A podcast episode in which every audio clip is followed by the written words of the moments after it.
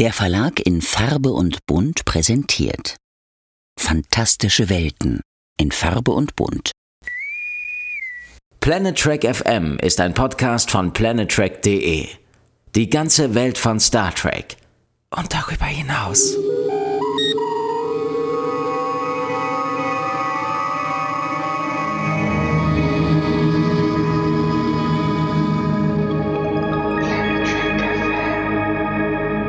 Hallo und herzlich willkommen zu einer neuen Ausgabe von Planet Trek FM, die ganze Welt von Star Trek. Wir sind hier jetzt bei der Nummer 163 und beschäftigen uns heute mit der neunten Episode von Star Trek Strange New Worlds.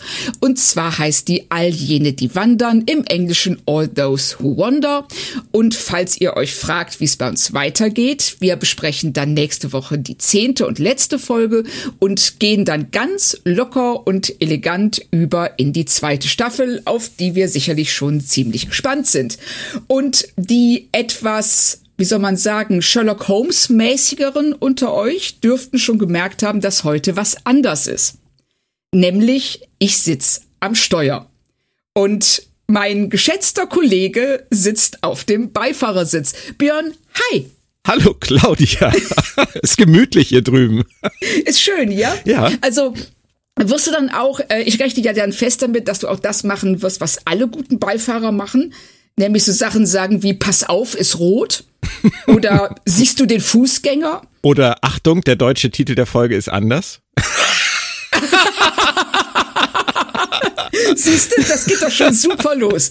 Also, ähm, der, ich hab's gegoogelt und da stand all jene, die wandern. Ich glaube, die haben das irgendwann geändert zu nicht jeder Verirrte verliert sich. Ah, da haben die auch gemerkt, dass es eine Herr der Ringe Referenz ist. Ich vermute. Weil da hatten wir uns ja auch schon nicht so mit Ruhm bekleckert, Nein, ne, als stimmt. wir über den Titel gesprochen haben. Ich habe es dann noch mal nachgesehen. Die äh, das Zitat von Tolkien lautet tatsächlich: "Not all those who wander are lost." Dann passt es jetzt Und besser. das, ja, also da finde ich die deutsche Übersetzung tatsächlich sehr schön. Also Deutlich weniger holprig als all jene, die wandern. ja, definitiv. Ob das nachher im Kontext der Folge Sinn ergibt, werden wir sehen. Ähm, ja, ich glaube schon, dass es Sinn ergibt. Aber ich höre schon an deinem Tonfall, dass wir vielleicht äh, die ein oder andere, ich will jetzt nicht sagen Meinungsverschiedenheit, das ist vielleicht ein bisschen hart, aber vielleicht andere Perspektiven haben. Wäre ja nichts Neues. Aber sag mal, warum sitzt du eigentlich da drüben? Das ist so merkwürdig gerade. Das ist, ist super seltsam. Ähm, ja, wir hatten uns, ähm, wie ihr ja wahrscheinlich auch gemerkt habt, gab es die Podcasts in letzter Zeit nicht mehr ganz so häufig. Und ähm, ein Grund dafür war eben auch, dass du ja äh, sehr, sehr viel zu tun hattest in letzter Zeit. Und ich auf dem Beifahrersitz halt so, ja, so vor mich hindösen konnte, während du einen Großteil der Arbeit erledigt hast und der Verantwortung. Und da haben wir gedacht, wie wäre es denn mal, wenn wir das drehen? Und ähm, ich die ganze Arbeit habe und du vor dich kannst. Ich fühle mich auch schon so wahnsinnig müde. ja, das passiert schnell auf dem Sitz, lass es dir gesagt sein. Aber wir machen das jetzt nicht immer, oder? Nein, nein, nein. Wir ähm, probieren jetzt mal zum einen, ob uns der Rollentausch überhaupt gefällt, ob es den ähm, Leuten, die uns hören, gefällt und ob wir nicht lieber wieder in vertraute Muster zurückkommen. Also was wir in uns schwebt momentan ja vor, dass wir es abwechselnd machen, richtig? Finde ich super. Ähm, schauen wir mal, ob du das in ungefähr einer Stunde auch noch super findest. Alle 14 Tage arbeiten und den Rest der Zeit lösen. Ich mag die Idee. Ich finde das auch super. Also, ich sag mal, ähm, aus deiner Perspektive. Also ich bin sehr gespannt, Claudia. Ja, ich bin auch sehr gespannt. Ähm, wollen wir denn gleich mal zur neunten Folge kommen? Sehr gerne. Weil ich bin nämlich auch sehr gespannt auf deine Meinung dazu. Also, wir fangen an aus Uhuras Sicht. Da warst du sicher schon total begeistert. Ja, ich bin ja ausgewiesener Fan von, von dieser neuen Uhura. ähm, nein, es ist nicht so schlimm. Also sie ist mir bisher halt nicht so ans Herz gewachsen. Aber ähm, die macht das ja ganz gut. Also es ist eine gute neue Uhura, aber äh, mir hat halt ihr, ihr etwas sprunghaftes Verhalten in dieser Staffel noch nicht so ganz zugesagt, sagen wir es mal so. Und es hat mich jetzt in ihrem Logbuch auch tatsächlich überrascht, dass jetzt äh, offensichtlich ja zur Diskussion steht, dass sie das Schiff verlässt. Das war mir noch gar nicht so klar, dass die Kadetten nach ihrer Lehre auf der Enterprise dann äh, gehen. Ja, das finde ich auch, dass das anscheinend entweder haben wir es überhört oder es ist nicht so gut kommuniziert worden, weil ich war auch etwas überrascht, als Pike dann sagt, ja, die Rotation oder das Praktikum praktisch, ja, praktisch ist zu Ende und jetzt kehren die an die Akademie zurück. Ich dachte auch, dass das was ist, wo die auf dem Schiff sind und dann übernommen werden, wie so eine Art Probezeit. Ja, genau aber das ist ja offensichtlich nicht so. Und ähm, naja, es ist dann ja auch nicht nur Uhura, sondern es sind ja, ist ja auch noch eine andere Dame. Und ähm, und noch ein Herr, der allerdings nur befördert wird. Und da, ich weiß nicht, ob dir das auch so ging. An der Stelle habe ich nur so gedacht, oh, oh. Ich, ich hatte mir das tatsächlich an, aufgeschrieben. Ich habe hier original geschrieben, wie hoch schätzt, äh, äh, stellst du, äh, schätzt du seine Überlebenschancen ein? Ja nach dieser Beförderung. Weil das ist so ein bisschen wie Soldaten in Kriegsfilmen, die das Foto ihrer Verlobten zeigen, oder? Ja, vor allem vorher noch nie gesehen. Also diesen, ja. diesen Ensign Duke, der jetzt Lieutenant Duke ist, übrigens auch ein geiler Name. Dude, Dude hätte ich noch besser gefunden. Ähm, der, der ist in dieser Szene schon prädestiniert zum Sterben gewesen. Aber ja, dazu später mehr. Ja, das, äh, das sehe ich auch so. Ähm, zu Uhura nochmal, weil mich da deine Meinung interessiert. Sie ist ja immer noch unsicher und hält sich so ein bisschen abseits. Verstehst du das nach ihrer Zeit auf dem Schiff? Ich bin da ehrlich gesagt bei, bei Ortegas. Also ich verstehe es nicht. Und ähm, ich finde auch die Unterhaltung zwischen Ortegas und Uhura ähm, in dieser Hinsicht sehr interessant, weil Ortegas halt absolut recht hat und halt sagt, ja. hallo, ich bin's, die Erika. Und äh, das ist halt so, kannst du nicht wenigstens jetzt mal ein bisschen locker sein? Nein, es ist, es ist mit dem Hashtag konstruiert zu versehen aus meiner Sicht und das wird heute nicht das letzte Mal bleiben. Also ich fand es tatsächlich gar nicht so konstruiert. Ähm, wenn Sie, äh, Sie sprechen ja extra nochmal den Verlust Ihrer Eltern an. Ja. Und ich glaube, dass man das in dem Kontext tatsächlich auch ein bisschen verstehen kann, weil das in ihrem Alter, sie ist ja noch sehr jung, äh, auch ein Teilverlust der eigenen Identität ist.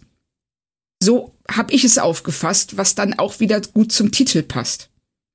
Ja, das ist ein Phänomen, was für mich bei Strange New Worlds in dieser ersten Staffel ja immer mal wieder aufgetreten ist man hat dann manchmal bei mir, glaube ich, den Eindruck, ähm, ich würde nicht tief genug graben, aber mir ist jetzt bei dieser Folge wieder aufgefallen, dass es, glaube ich, ein Wechselspiel aus zwei Sachen ist. Auf der einen Seite, ja, habe ich ein paar Mal nicht tief genug gegraben, weil ich mich einfach habe gut berieseln und unterhalten lassen, weil diese Serie das einfach hergibt, dass man sich davon berieseln und unterhalten lässt.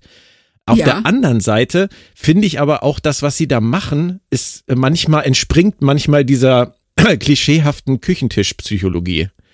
So dass du halt sagst, Eltern verloren, lässt keine Nähe zu. So, das ist so Baukastenpsychologie für mich. Die, die kommt so aus dem, die wird aus dem Schrank genommen, wenn man sie braucht und wird dann relativ simpel abgehandelt. Und etwas ähnliches machen sie ja auch mit Laan in dieser Folge, mit dem Verlust ihres Bruders später noch.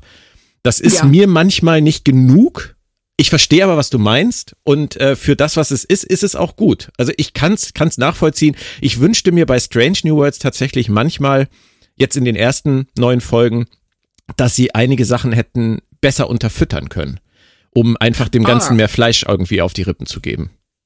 Ich verstehe, was du meinst. Also ich denke auch, das ist ein bisschen diesem Ensemble geschuldet. Mhm. Sie versuchen ja, wie ich finde, mehr als die meisten anderen Star Trek-Serien allen Geltung zu geben. Also alle mal in den Mittelpunkt zu rücken. Also was ja zum Beispiel in TOS so gut wie gar nicht passiert ist.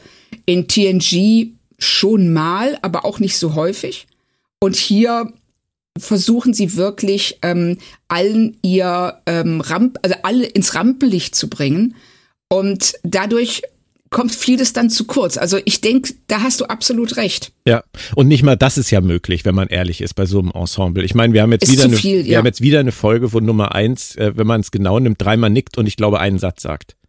Ja, also Una ist sicherlich die Verliererin in dieser Serie. Ja. Und es, es und, hält sich bis zum Ende. Ich bin echt erschrocken darüber. Ja, richtig. Also das ist auch was, sie haben es, ich weiß nicht aus welchen Gründen, vielleicht gibt's da etwas oder Dinge, von denen wir nichts wissen, die sich auf Produktionsebene abgespielt haben. Aber so ist es, ich glaube, wenn wir eine Folge hätten, in der sie gar nicht auftaucht, mir wird's nicht mal auffallen. Nee, nee. Es war ja im Prinzip jetzt wieder so eine. Sie, sie ist am Anfang ja. dabei und ich, sie nickt einmal Pike zu. Das fand ich übrigens eine super Szene. Ähm, auch wenn das vielleicht völlig irrelevant ist, aber das war so, das war so total Nummer eins. Wirklich. Also das war genau das, ja. was der Captain braucht. In diesem Moment jemand, der einfach nur sagt, jetzt solltest du mal wirklich anfangen mit deiner Rede. Das ist, äh, ja. das sind so diese, diese Nuancen im, im Spiel zwischen Captain und Nummer eins, die ich großartig finde, weil man einfach sieht, dass sie wirklich in irgendeiner Form eine Funktion erfüllt, auch für ihn. Aber auch ja, da fehlt halt richtig. halt das Fleisch auf den Rippen. Oder ja, auch der, das Tofu. Ich will jetzt hier niemanden ausschließen. der Tofu? Das Tofu? Das Tofu, der Tofu? Uh, ich bin mir nicht sicher. Ich auch nicht. Na gut. Sagen wir Tofu. einfach Tofu. Lassen wir den Artikel weg. Ja. So. Gut, wir kommen jetzt aber langsam mal zur Handlung. Und zwar bekommt die Enterprise den Befehl, also eine neue Mission. Es ist ein Schiff verschwunden, die Peregrine, und die ist wahrscheinlich auf die, auf Valeo Beta 5, einem Klasse L Planeten. Hashtag Schweinekalt, notgelandet und jetzt soll die Enterprise dorthin. Das Problem ist nur, dass sie bereits eine, eine Mission hat. Sie soll nämlich Vidium zur Raumstation K7 bringen. Das Zeug ist relativ ähm, instabil, würde also zerfallen, wenn sie zuerst den Umweg über diesen Klasse L-Planeten machen. Daher beschließt Pike, die, wie er so schön sagt, die Kinder in den Kombi zu packen und zum Planeten zu fliegen in einem Shuttle, während die Enterprise das Medium zur Raumstation K7 bringt. Da wirken alle noch sehr locker und gut drauf, oder? Ja, und diese Missionsbesprechung beim Abwasch und beim Essen, die ist ja wohl wieder großartig, oder? Die ist toll. Also, ja, äh, ich finde äh, alleine wie er zu Spock sagt, machen Sie mal kurz den Abwasch weiter und er sagt, ja, okay, äh, kein Problem. ja, richtig. Und dann Pike, der dann auch sagt, so jetzt alle nochmal aufs Klo gehen und dann ja, geht's und auch, los. Und auch Laan, die eigentlich gar nicht probieren will und dann probiert und so richtig so, oh, uh, ja, Gottes genau. Willen, ist das großartig. Also, die, das ist wirklich so ein, so ein Pike-Trademark irgendwie geworden, schon in der ersten Staffel und das liebe ich, wie die das machen. Ja, ich finde es auch toll. Also, äh, erstmal, ich finde den Set wahnsinnig schön. Mhm. Sein Quartier auch mit diesem, ähm, äh, äh, mit dieser offenen Küche und äh, dass da, dass das wirklich auch zu Partys einlädt. Und dann natürlich sein doch sehr selbstzufriedener Gesichtsausdruck, wenn Laan einknickt und sagt, es ist total lecker und gib mir mal den Käse rüber. Also die Chemie bei diesem Cast, die ist toll. Wirklich. Ja. Gefällt das fällt mir, immer, wieder. immer wieder auf. Ja. So, dann, ähm, ja, gehen wir weiter in die Gott, ich fühle mich so unwohl. Aber äh, du machst das super. Ich, äh, ich habe ich hab Riesenspaß. ja, mindestens einer hier. Das, Okay, wir bleiben dann auch direkt bei Pike und seiner Mission. Also äh, er nimmt, er hat nicht nur die Kinder in den Kombi gepackt, sondern äh, gleich Chapel, Spock, äh, Sam Kirk, ja. Hammer, Uhura, Mbenga und den frisch beförderten und wahrscheinlich schon deutlich angezählten Lieutenant Duke. Und noch hier diese, ähm, diese andere Ensign. Ja, genau. Der andere, der andere Ensign, der im Prinzip in der Szene auch schon zum Abschluss freigegeben war. Richtig, Chia. Chia genau, heißt sie, ja. ne? Ja. Was wir und, gar nicht gesagt haben, übrigens, äh, K7, äh, Trouble with Tribbles, hätte ich gerne gesehen. Ja, Richtig. Das habe ich nämlich auch noch gedacht. Ich dachte auch tatsächlich ähm, bei diesem Anfang, dass sie die ähm, Handlung splitten. Wäre nett gewesen, vor allem für Nummer eins. ja, hätte Nummer eins ein bisschen mehr zu tun gehabt. Na, deshalb, deshalb dachte ich tatsächlich auch, dass sie es machen ja. würden, um sie mal in den Mittelpunkt zu rücken. Aber das haben sie nicht getan. Tatsächlich bleiben wir jetzt die ganze Folge bis zum Ende auf Valeo Beta 5. Und da findet die ähm, Besatzung rund um Pike nach dem Vorspann direkt ein, wie ich finde, ziemlich geil vereist aussehendes Schiff. Ja, also die, die visuelle Umsetzung ist wieder großartig. Also es hat mir wahnsinnig gut gefallen. Und ähm, ich glaube auch tatsächlich, dass die Geschichte auf K7 ein Riesenbruch dazu gewesen wäre. Wahrscheinlich haben sie es auch deswegen nicht gemacht, weil sie ja. diese Atmosphäre äh, auf, wie heißt der Planet? Valeo Beta 12? Sieben. Sieben. Äh, fünf. fünf. Entschuldigung, Valeo. ähm, weil sie diese Atmosphäre einfach, glaube ich, so durchinszenieren wollten, von Anfang bis Ende, dass dann dieser Bruch äh, irgendwie bei K7 vorbeizugehen und, und zu sagen, hier haben wir euer, euer äh, Vinium, Vidium, meine Güte, jetzt bin ja. ich heute ganz schlecht mit diesen Sachen. ähm, das, das hätte irgendwie keinen Sinn ergeben und wahrscheinlich einen nur aus der Geschichte rausgerissen.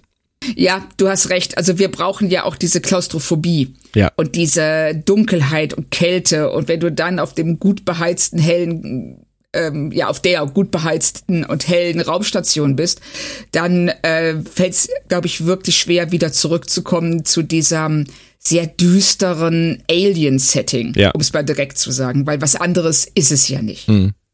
Ja, man fragt sich am Ende halt, warum diese Geschichte mit K7 überhaupt angesprochen wurde weil ähm, wer bleibt denn eigentlich außer Nummer eins auf dem Schiff zurück, den wir kennen? Nicht viele.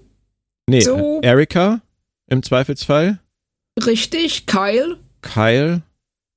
Es ist wirklich, Und es ist wirklich dürftig. Also wir hätten diesen Nebenhandlungsstrang, der ja keiner ist, eigentlich gar nicht gebraucht und hätten Nummer eins und, und Erika eigentlich auch noch mitnehmen können.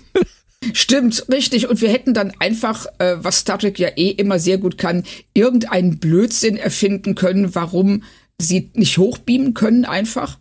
Wegen den atmosphärischen Störungen, weil wenn Kommunikation nicht möglich ist, dann kann man bestimmt auch nicht beamen und dann wären sie genauso abgeschottet gewesen. Ja.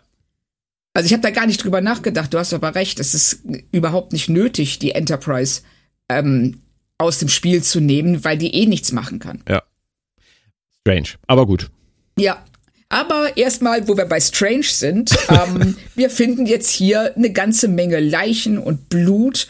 Kirk Duke, Uhura und Chia finden sogar vor dem Schiff ein regelrechtes Massaker mhm. mit abgerissenen Köpfen und Gliedmaßen. Das ist schon von Pack den Kinder, Pack die Kinder in den Kombi ein ziemlich krasser Tonfallwechsel, oder? Ja, das ist halt, das wird halt zu so einem typischen ähm, amerikanischen Roadtrip, sag ich jetzt mal.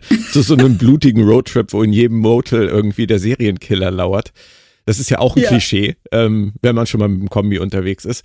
Nee, aber ich, ich fand das gut. Also es, es erweckt natürlich sofort äh, Assoziationen zu Alien zum Beispiel. Ja. Und äh, nicht nur zu Alien, sondern auch zu Star Wars, wenn man sich dieses, diesen Buckley anguckt, dieses Alien, was dann da auftaucht, der ja auch aussieht, als wäre er wirklich komplett aus Star Wars importiert worden. Ähm, Richtig. Da, da mixen sie so das Genre einmal komplett durch. Aber ich fand's von der Stimmung her super, von den Sets her super. Ähm, Maske fand ich halt super von dem Buckley. Also von daher ja. keine Einwände an der Stelle.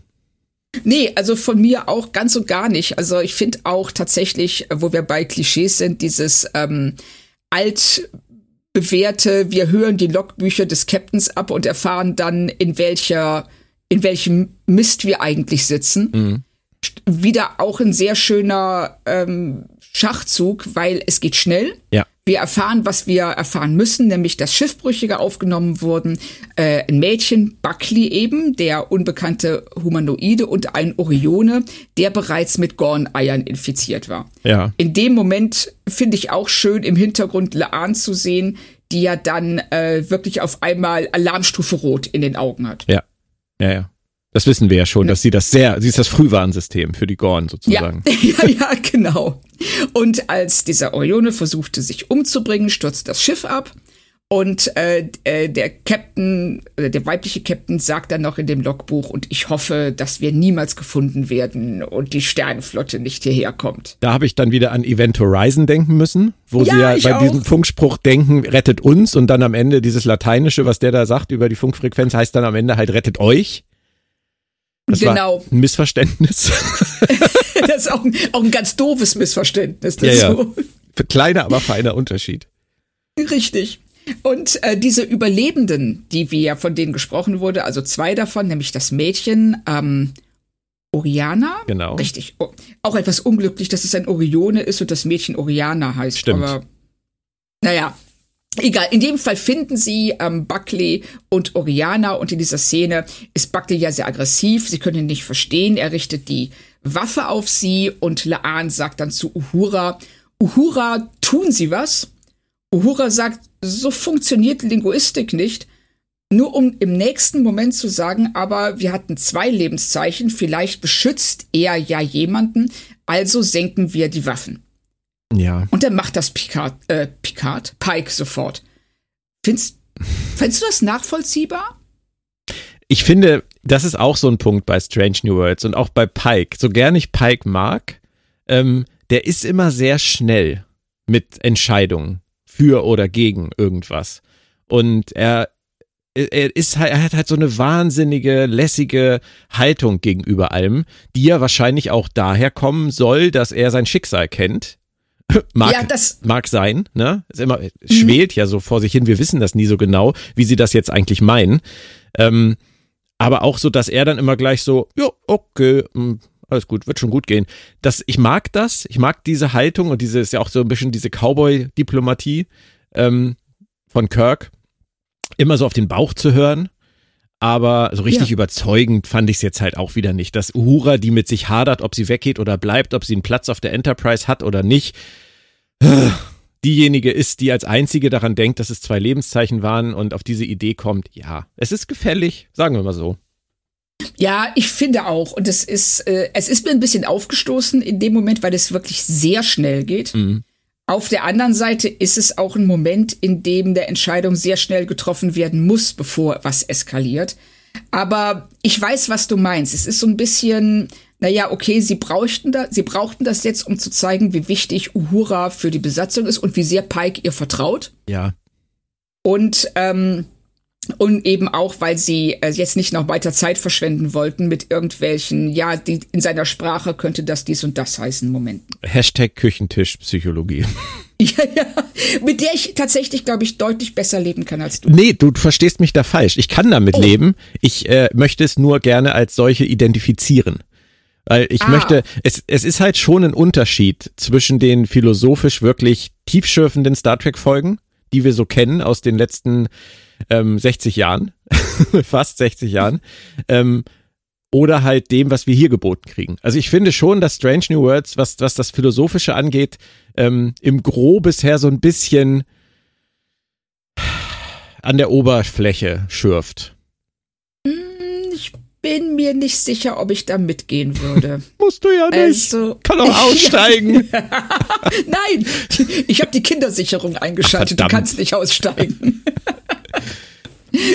Aber wo wir gerade bei Küchentischphilosophie sind oder beim kleinen Heimpsychologen, ähm, in der Krankenstation bittet Spock dann Uhura um Medikamente für eine Brandwunde. ja. Duke hat nicht aufgepasst, will es aber nicht zugeben, weil er zu stolz ist. Was Spock überhaupt nicht nachvollziehen kann und dann ein bisschen von oben herab sagt, äh, ja, dank Suraks Lehren bin ich ja rein logisch und ähm, muss mich nicht so Dingen wie Stolz oder sowas verschreiben, weil äh, ich da irgendwie drüber stehe.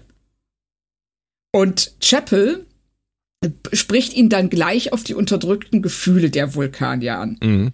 Worauf er sagt, Vulkanier sind gefährlich. Also das ist ja der ganze Grund für Suraks Lehren, dass sie ja ihren Ärger und ihre Wut nicht unter Kontrolle haben und deshalb brauchen sie die Logik, um sich selbst ähm, ja halt ja im in ähm, ja die Fassung zu behalten. Mhm. Und dann sagt Chapel, ähm, es ist völlig okay, manchmal wütend zu sein.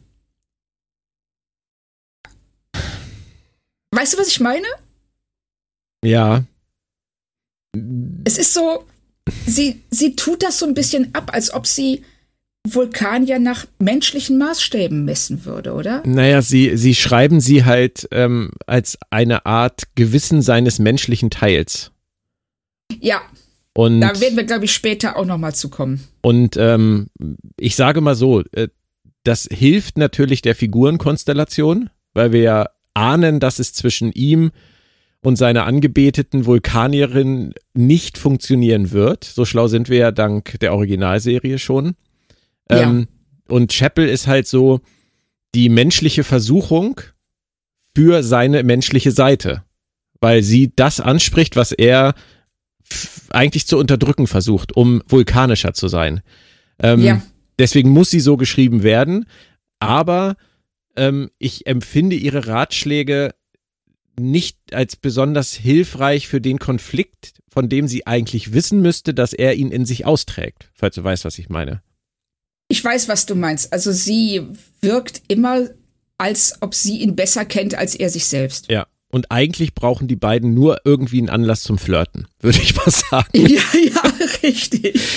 Weil da ist schon Knistern in der Luft bei den beiden. Das muss man schon leider so sagen. Ja, es ist einfach so. Und ähm, ich war tatsächlich auch überrascht, dass das fast von Anfang an so ist. Dass mhm. ähm, schon in den ersten Folgen zwischen ihnen eine sehr interessante Chemie ist. Ja, auf jeden Fall. Ist, ist super mit den beiden. Es macht total Spaß. Es ist recht, äh, recht vorhersehbar, wohin das irgendwann führen wird. Aber ja. ähm, ich meine, auch in dieser Folge waren wir ja schon kurz vorm Kuss. Richtig. Äh, aber ja, und ich mag es auch, ne, dass sie ähm, T'Pring für seine vulkanische Seite haben und ähm, Chapel für seine menschliche Seite und dass die beiden Frauen, die ja gegensätzlicher nicht sein könnten, mhm. Eben auch so ein bisschen die nach außen getragene Version seines inneren Konflikts sind. Richtig. Ich weiß immer nicht, ob ich das zusammenbringe mit Toss, muss ich ehrlich sagen. Wenn ich mir Chapel und, und äh, Spock in Toss angucke, ich meine, es war ja nicht, gab ja nicht viele Gelegenheiten, das zu tun.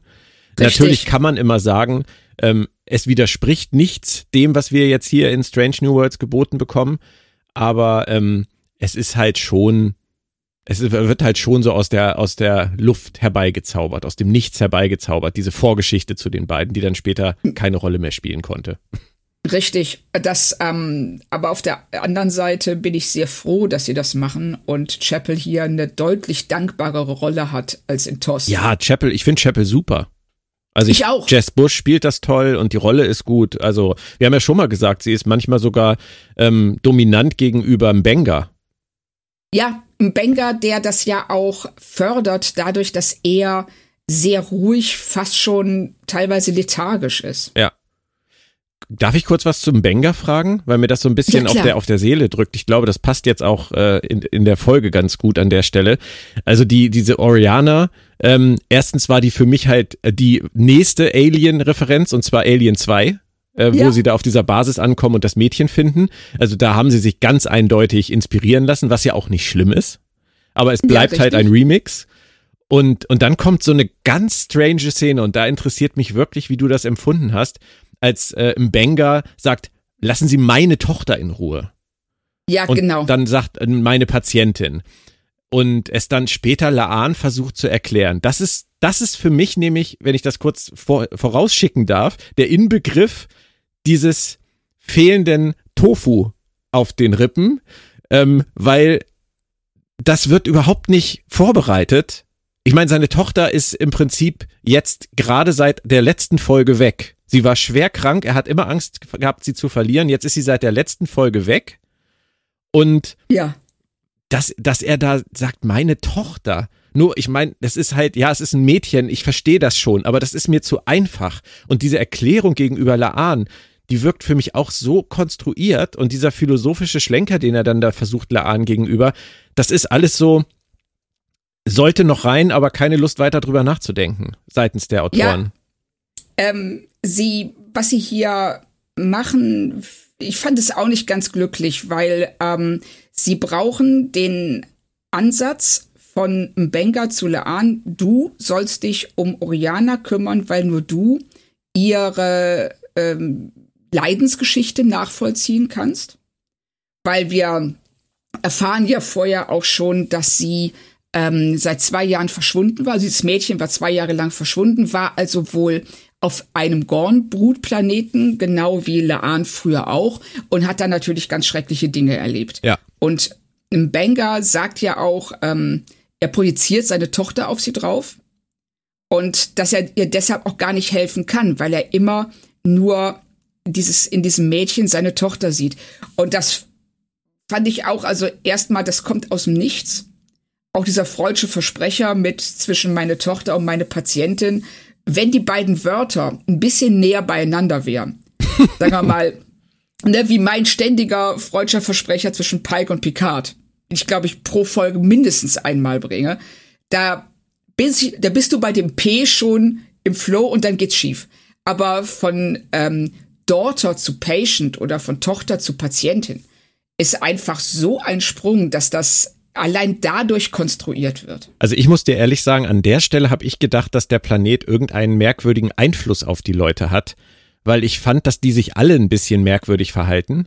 Also der, Echt? ja, der, der Sam Kirk zum Beispiel ist mir auch viel zu drüber.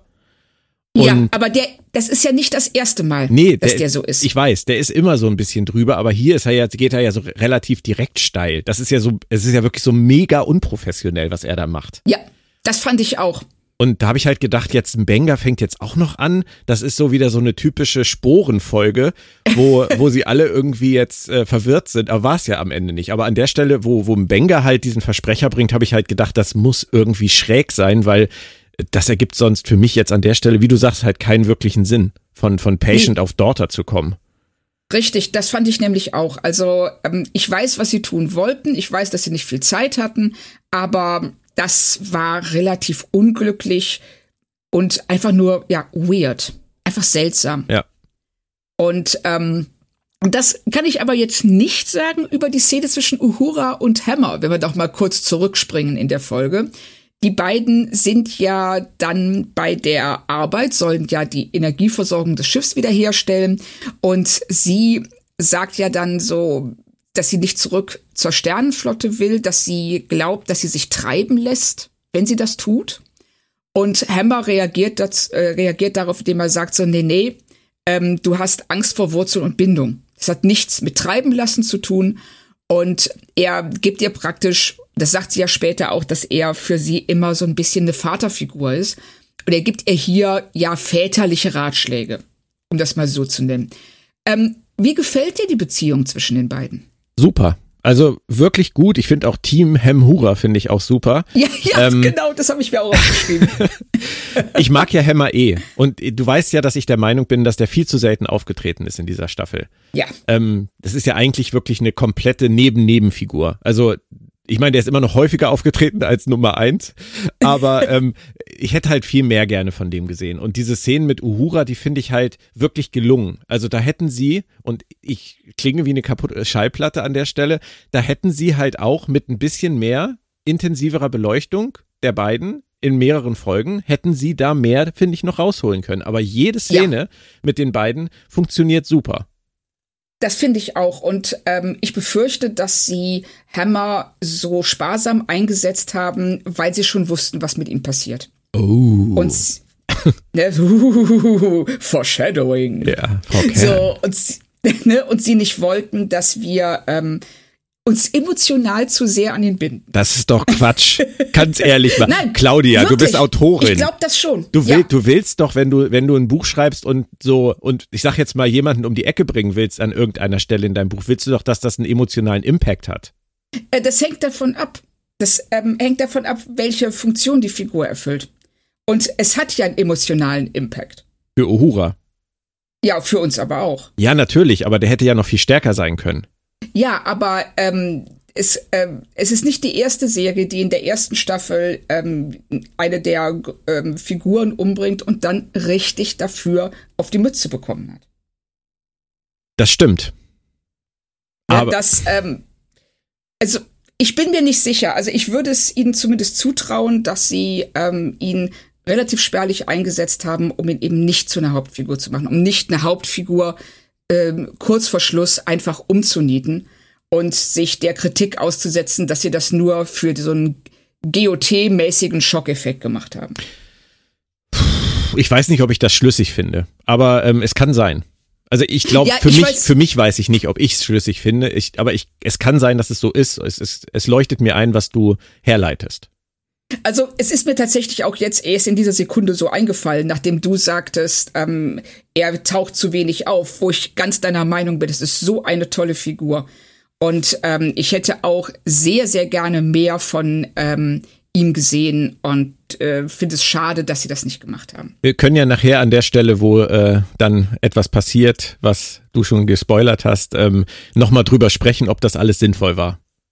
Ja, das, ja, es, ich weiß, was du meinst, ähm, aber gehen wir erstmal weiter. Gerne. das, äh, nämlich, wir sind jetzt bei Spock. Der durchsucht das Schiff nach den, ähm, äh, nach dem, nach Spuren der Gorn und äh, findet dabei aber nur eine riesige Blutspur.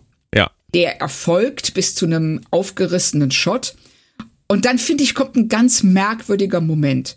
Also es ist ja äh, so ein typischer Jumpscare wie aus einem Horrorfilm, nämlich eine Hand legt sich auf seine Schulter, mhm. aber es ist Pikes und Spock zuckt zusammen und fährt herum. Und dann sagt ein Benga nur so, sie sind ja ganz schön schreckhaft. Und ich habe gedacht, ist er doch gar nicht. Nein, eben und hallo, sie sind hier in dem Schiff mit mindestens 20 Leichen und werden äh, bedroht von äh, der gefährlichsten, von dem gefährlichsten Alien-Volk, das es gibt. Ja. Und schleichen da durch dunkle Gänge und ein Bankers einziger Satz ist, oh, sind ja ganz schön schreckhaft. Ja, vor allem, ich würde halt wirklich sagen, nein. Ich hätte auch an Spocks, an Spocks Stelle gesagt, wenn ich mich jetzt hier umgedreht hätte und gekreischt hätte, wie so, ah! Dann, dann hätte man das ja sagen können, aber er zuckt zusammen. Ja, es legt ihm jemand im Dunkeln die Hand auf die Schulter. Er darf er ja wohl ja. zusammenzucken. Also ich fand im Bengers Satz an der Stelle genauso schräg mindestens wie sein Versprecher. Ja, genau. Also ich habe auch, also da, ich kann verstehen, dass du dachtest, dass das so ein Sporenplanet ist. ja. Weil, weil das war wirklich ganz, ganz merkwürdig. Ja. Das, aber es geht ja dann immerhin direkt Schlag auf Schlag weiter, nämlich Chapel untersucht Buckley und findet ekliges Zeug unter seiner Haut. Also da breitet sich offensichtlich was aus. Und während sie ihn untersucht, sehen wir im Hintergrund, was ich sehr schön gefilmt fand, über ihre Schulter Oriana, das Mädchen, mhm. dass das mitbekommt und dann direkt so ein Oh-oh-Moment hat und sich verzieht. Ja, es ist es, es, wir bleiben halt bei Alien, ne? Also das ist äh, mit dem mit dem Wirt jetzt äh, kennst du einen, kennst du alle, ne? Also du hast dich eigentlich nur noch gefragt, wo ist der Facehugger? Das ja, ist und alles. Der kommt ja dann gleich. Der kommt im Prinzip dann gleich. Es, es bricht natürlich auch aus der Brust und aus dem Rücken heraus und äh, sind dann Babygorns, mehrere Babygorns. Also wir, wir haben bei Picard ja häufig drüber gesprochen, Claudia, ob das Remixen von Dingen ähm, irgendwie eine Grenze nach oben kennen sollte. Oder ob man ja. vielleicht zumindest irgendwie, wenn man schon remixt, irgendwie noch so einen eigenen kleinen Layer drauflegen sollte, um das Ganze so ein ganz kleines bisschen kreativ zu machen. Hier stellt sich mir die Frage halt auch, weil der Remix ist echt groß. Äh, wieder mal, es ist nicht schlimm. Ich bin auch an ja. dieser Stelle noch super unterhalten gewesen, aber ähm, ich sag jetzt mal, den Versuch, kreativ zu mixen, äh, würde ich hier jetzt nicht unbedingt mit einer guten Note bewerten, sondern würde Siehste? sagen, ähm, gut gerührt, ja, aber ähm, ja. halt wirklich sehr gefällig bedient. Und das sehe ich tatsächlich völlig anders. ich steig doch aus, Moment. Kindersicherung ist immer noch drin, Verdammt. du hast keine Chance. Ah. Und du kannst nicht bei 130 auf der Autobahn aussteigen. Fange ich jetzt an zu trinken. Nein, erzähl. ähm, ähm, lass uns da tatsächlich noch mal den Bogen machen und später zukommen, wenn wir ähm, nee oder oder doch nicht. Also äh, klar, sie remixen hier Alien ganz extrem und äh, wenn wir später den Blickwinkel der Gorn einnehmen, ich finde es übrigens ganz großartig, dass diese, nachdem die ja geboren werden aus Buckleys Körper raus, als erste sich aufeinander stürzen und der eine den anderen umbringt. Ja. Das ist, das verrät dir alles, was du über die Gorn wissen musst. Und das in so einem ganz kurzen, sehr schönen visuellen Moment. Also das fand ich total geil. Da komme ich nachher Aber, noch zu. Oh, okay. ähm, oder möchtest du gleich dazu Nee, kommen? da komme ich in meinem Fazit zu nachher. Oh. Okay. wenn ich noch eins, wenn ich noch eins äh, nachher sagen darf, ein Fazit, wenn da du bis dahin nicht so sicher. genervt bist. Das, du hast die Macht, Claudia. Du kannst es auch einfach beenden, ohne mich zu Wort kommen zu lassen. genau. Ähm, sie remixen ja äh, Alien vor allen Dingen, Event Horizon und ähm, wenn du den Film kennst, Wolfen. Ja, und Predator und was, was nicht auch alles. Ja, noch. das ist alles. Ne, auch mit diesem ja. Blickwinkel und sowas. Also das war schon. Aber Alien ist ja im Fokus und ich glaube, dass das auch Absicht ist.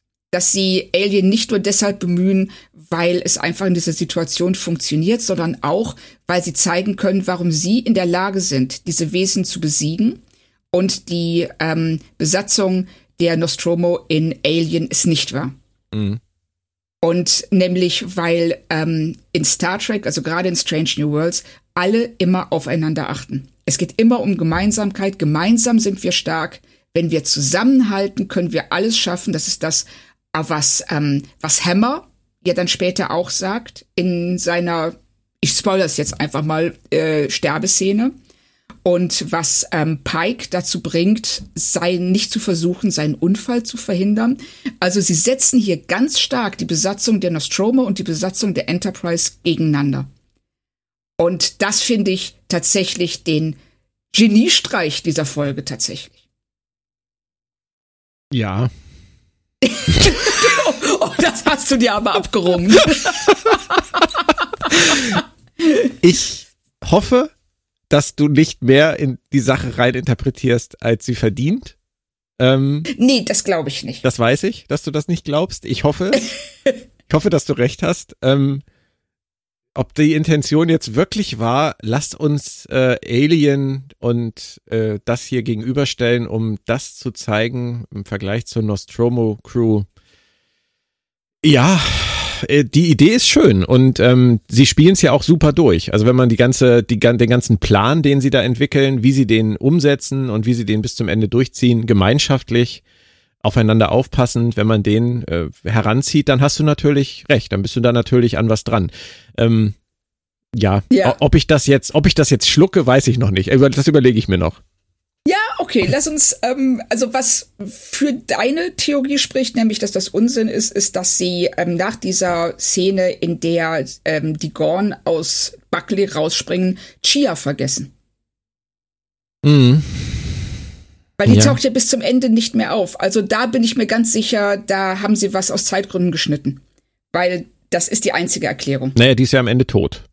Ja, genau, was wir nicht sehen. Wir sehen das vorher nicht. Wir sehen es vorher nicht. Wir sehen nur ihr Bild und äh, wenn ich das kurz vorwegnehmen darf, das ist ein ja. Punkt, der, der auch ganz relevant für mich ist. Das ist schön, dass du das jetzt ansprichst. Ähm, diese Sterbeszene von Hammer, die ist ja ganz anders als die von, von Chia und von Duke. Ja.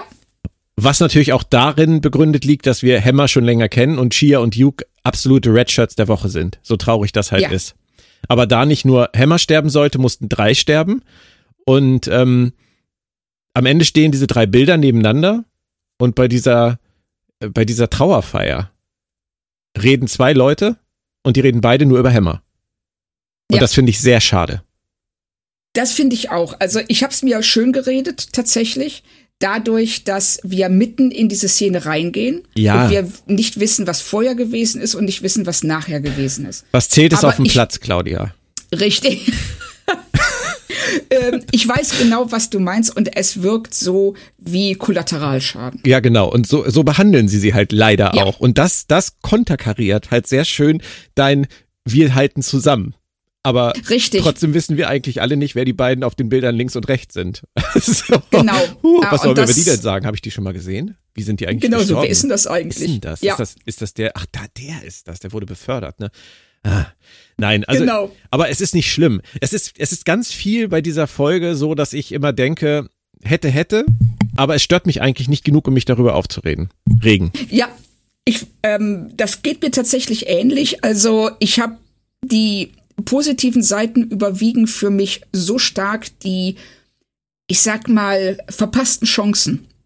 Ich wollte gar nicht sagen negative Seiten, aber es gibt ein paar Chancen, die sie hatten. Also, dass wir jetzt zum Beispiel in der nächsten Szene, wenn dann Duke äh, verarztet wird, nur um eine Sekunde später von den Gorn umgebracht zu werden. Ja.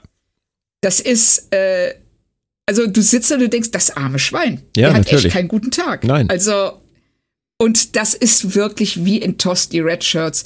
Und da bin ich dann, da gehe ich dann auch nicht mehr so weit, dass ich sage, dass das Absicht ist und dass sie das referieren, weil das machen sie nicht. Mhm. Das ist einfach nur, es ist unglücklich. Sie wollen, sie müssen zeigen, wie wahnsinnig gefährlich die Gorn sind. Und dazu ähm, werden halt ein paar Leute geopfert, die uns eh egal sind, weil wir sie noch nie gesehen haben. Mhm. Ja. Wie findest du eigentlich so, die Gorn? Ähm, ich finde sie cool. Also ich möchte mal einen erwachsenen Gorn sehen, weil ähm, die Teenager, die, das war schon so ein bisschen Jurassic Park. Mhm. Ähm, aber ich finde sie vom Make-up her, so von, dem, von, von den Effekten her, gefallen sie mir gut. Aber ich glaube, aus deinem Tonfall rauszuhören, nee, dass du die jetzt. Nee, nee, nee, überhaupt nicht. Das ist, ich finde die super. Oh. Ich finde die Ich fand die ja. damals in Enterprise äh, sehr enttäuschend. Diese CGI-Gorns, die sie da versucht haben. Mhm. Ähm, ich finde die hier wirklich toll. Also mir machen die richtig Spaß. Ich habe mir nur, als ich es geguckt habe, vorgestellt, dass ich das mit Leni gucke, also mit meiner Tochter gucke und äh, ihr dann sage, oh, und guck mal, die sind auch in der Originalserie schon vorgekommen. Und dann zeige ich ihr den Faustkampf zwischen Kirk und dem Gorn. so, das ist halt so ein Realitätscheck, glaube ich, wo meine Tochter mich dann wieder nur anguckt und denkt, ich hab sie nicht mehr alle. Aber ähm, es ist ein super sinnvolles Update für eine moderne Star Trek-Serie. Das finde ich, finde ich klasse und es ist halt auch in dem äh, Zusammenhang wieder sehr alienartig. Vor allem, wenn man es weiterdenkt. Also wir haben bei der ersten Gorn-Folge die Gorn nicht gesehen. Wir haben jetzt bei der zweiten Gorn-Folge die Teenager-Gorn gesehen und ich wette mit dir, die nächste Gorn-Folge ist dann eins, eine mit einem Riesengorn. Sehr schön. Ich habe das nicht gemerkt. Das stimmt. Das bauen sie, sie gut auf. Da stimmt. Du hast völlig recht. Das ist, das ist, also das ist wirklich cool. Habe ich irgendwas Cooles heute gesagt? Das freut mich. mir, tut er, mir tut er doch gut, der Platz hier auf der anderen ja, Seite. Ich merke das, also du fühlst dich wohl da. so. Machst du mal das Fenster ein bisschen hoch, es zieht gerade. Ja, ja, mache ich. Alles gut. Dankeschön. So. Hast du eigentlich, ja. hast du eigentlich äh, vorhergesehen, dass das Vollspritzen von Hammer äh, nicht ganz so glimpflich abläuft wie zuerst gedacht? Ehrlich gesagt nicht, du. Ich auch nicht, nee. Nee, nee, ich habe tatsächlich ah. gedacht, ach wie lustig, als er dann sagt hier, das, das äh, soll einen wohl blenden, bin ich nicht gerade das ideale Ziel für, ja, fand ich genau. das eigentlich einen ziemlich guten Gag und habe da nicht weiter ich, drüber nachgedacht. Genau, ich dachte auch, ähm, damit hat sich das erledigt, vor allen Dingen, weil es auch passt zu vielen Sachen, die wir aus anderen Horrorfilmen kennen oder ähm, Alien-Filmen oder äh, Filmen mit bösen Außerirdischen, dass du dann irgendwelches Gift hast, was aus denen rausspritzt, aber dass das tatsächlich die Art und Weise ist, wie sie sich fortpflanzen. Das ähm, wurde uns, also das war mir überhaupt nicht klar. Aber ich finde auch, dass sie ähm, Laan, die ist ja die Expertin anscheinend auf dem Gebiet von Gorn, und dass sie das Problem haben in der Folge, sie in gewissen Szenen halt nicht einzusetzen, weil sie Dinge einfach weiß die aber unsere Figuren in dem Moment nicht wissen dürfen. Zum Beispiel, wenn Chapel Buckley untersucht, dann hätte Laan sofort gewusst, was Sache ist. Mhm. Na, und hier erklärt sie ja dann auch, ähm, dass jetzt noch drei Gorn, ja, Babys übrig sind, die dann bald um die Vormacht kämpfen werden und ähm, dass die Gorn Kälte hassen.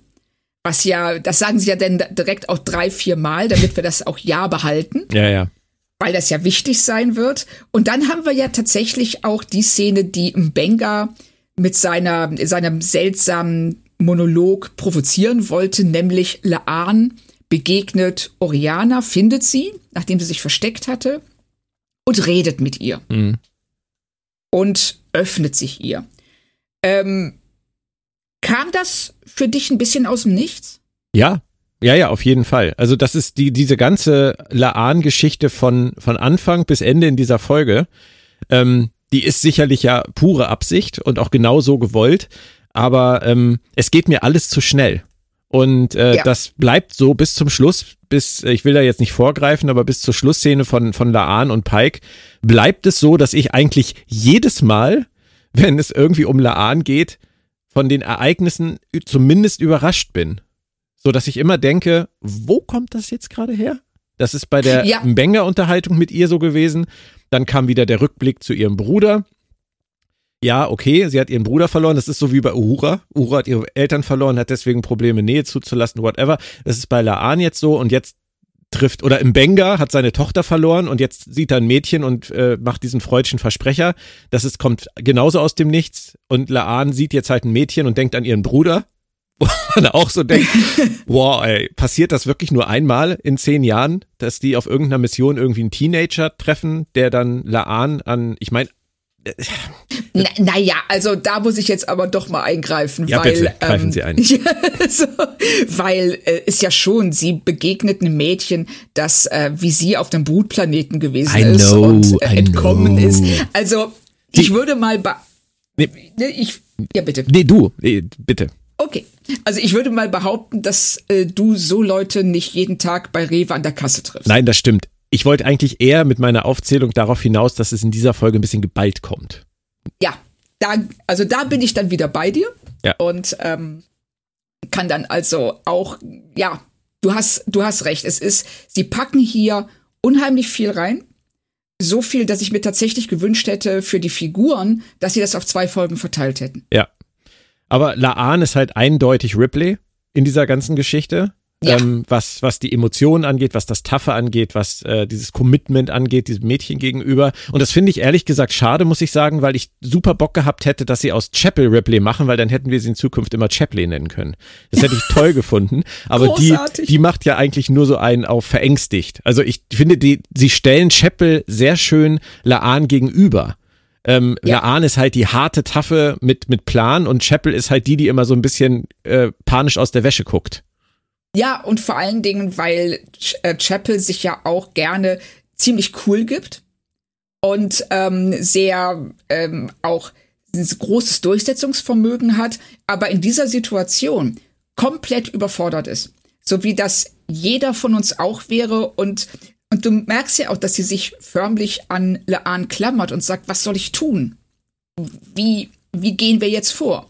Und Laan diese Rolle sofort annimmt, sagt, du machst dies und das und das und ich kümmere mich hier drum und wir machen das so und so.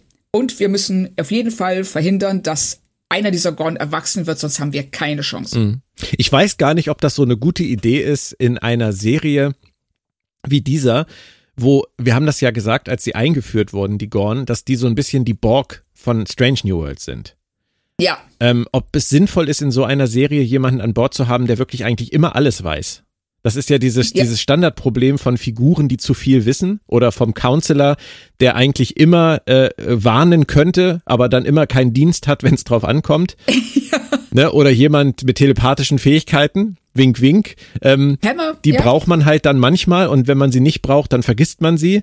Und Laan halt an Bord zu haben mit diesem Wissen bei einem Gegner, über den es vielleicht fast spannender wäre, weniger zu wissen, ähm, weiß ich nicht, wie sich das weiterentwickelt. Also hier wirkt Ja. Laan halt wieder wie so eine Gorn-Enzyklopädie. Richtig. Und das muss irgendwann ja auch mal enden. Also es, äh, sie kann nicht immer diejenige sein, die mit all ihrem Hintergrundwissen den Tag rettet, weil dann sind die Gorn am Ende nicht furchterregend genug. Genau. Also das sehe ich auch so. Sie, äh, sie müssen an den Punkt kommen, wo auch Laan, um uns diese Angst oder diese Übermacht der Gorn zu vermitteln, müssen wir an den Punkt kommen, wo auch Laan nicht mehr weiter weiß. Genau, ja. Werden wir Und sehen. das sehe ich ganz genauso, ja. Das ähm, sollte, also das, ich bin mal gespannt, wie sie damit umgehen oder ob sie einfach tatsächlich das mit den Gorn irgendwann mal drehen. Also ich bin sehr gespannt, was ähm, aus denen noch wird. Also im Moment finde ich sie als Gegner sehr, sehr gut. Ja, ich finde sie auch super. Ein, ein, aus- eine dunkle Bedrohung. Ja, genau, richtig. So, äh, und diese dunkle Bedrohung, die ist anscheinend ein bisschen zu viel für Samuel Kirk, oder? Ja, total. Also der, der, also ganz ehrlich, der ist halt einfach leider nicht ernst zu nehmen, ne? Das ist Nee, bisher. Ich- also den haben sie in dieser Staffel halt eingeführt und all seine Szenen haben jetzt keinen, für mich keinen wirklichen Sinn oder Mehrwert ergeben oder erbracht. Also Ja. Also, ich muss auch sagen, ich fand es ganz merkwürdig, also, dass er ähm, am Anfang dann, also wir sehen ihn ja im Grunde genommen erst richtig oder er halt bekommt richtig was zu tun, als sie von den Gorn gejagt werden. Und er verliert da sofort die Fassung ja, ja, ja. und regt sich so auf, dass ja Benga sogar, was ich dann auch noch mal ganz merkwürdig fand, Pike fragt, soll ich, soll ich ihn betäuben? Ja, das ist halt irgendwie so, äh, wir machen jetzt diesen Ausflug hier auf, auf diesen Planeten. Sie wussten ja nicht, dass die Gorn da sind. Aber ich nehme jetzt mal wirklich so die, ja, wie soll man das sagen?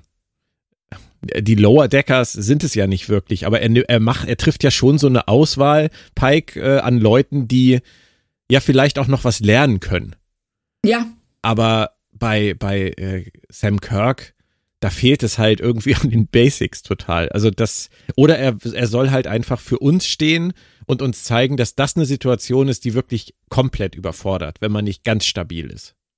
Ja, und das könnte ich auch, da wäre ich auch bereit mitzugehen in dieser ersten Szene. In der zweiten, wenn wir, die sammeln sich ja dann alle auf der Krankenstation.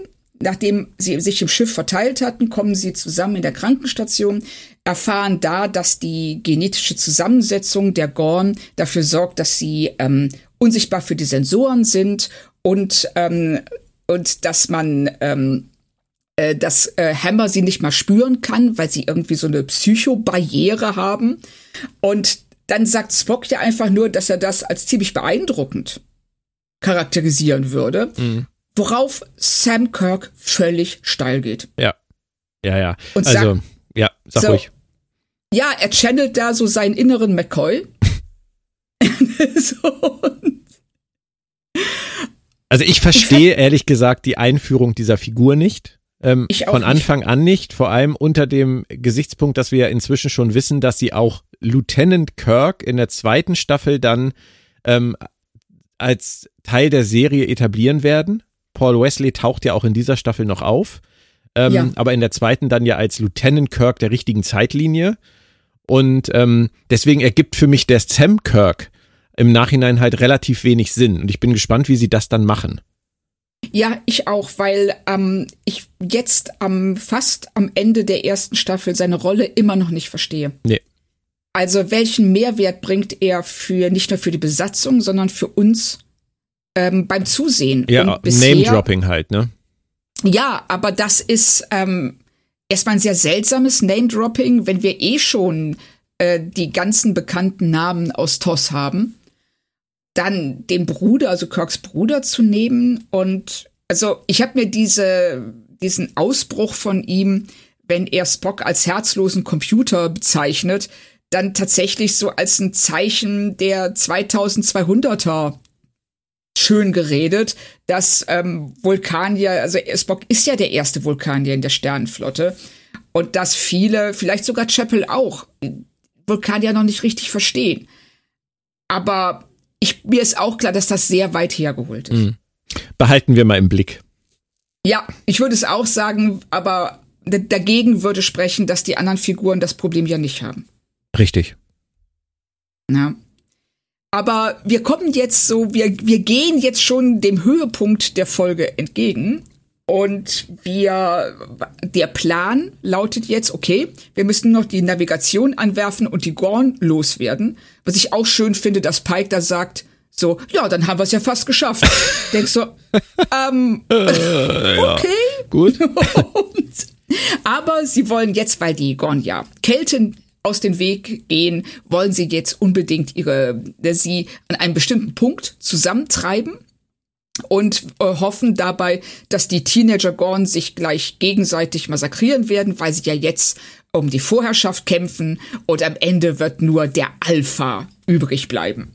Wie ja ähm, Laan so schön sagt. Dann bringt natürlich äh, sie und Laan sagt ja dann auch noch, sie können keine Herausforderungen aus dem Weg gehen. Sie müssen auf alles zu, auf alles reagieren, was irgendwie aggressiv ist.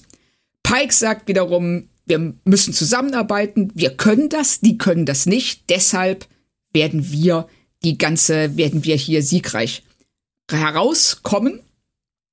Aber ähm, äh, dann gehen sie los und Spock.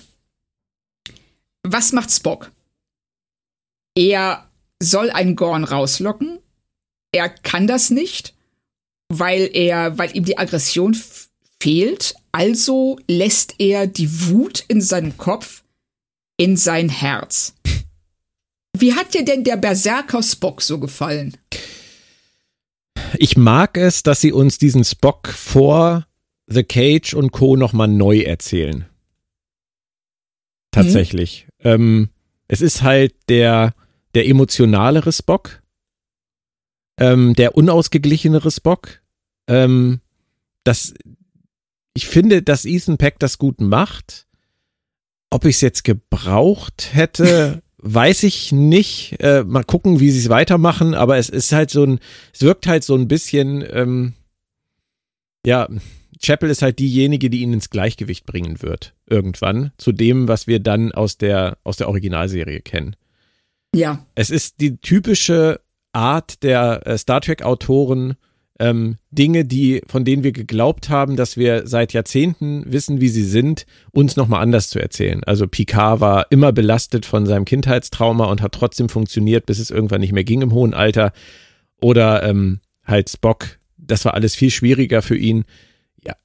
Ich weiß es nicht. Ich, ich bin da un, unschlüssig, wie ich es finde. Es gefällt mir, wenn ich sehe, ähm, wenn ich drüber nachdenke, weiß ich immer nicht, ob ich es gebraucht hätte. Ja, das ist ein, ähm, das ist ein guter Ansatz. Es geht mir nämlich ähnlich. Also in dieser Szene, ich fand's cool. Das war sowas, ähm, ich sag mal, wenn du in World of Warcraft den Krieger spielst und wirfst die Wutmechanik an.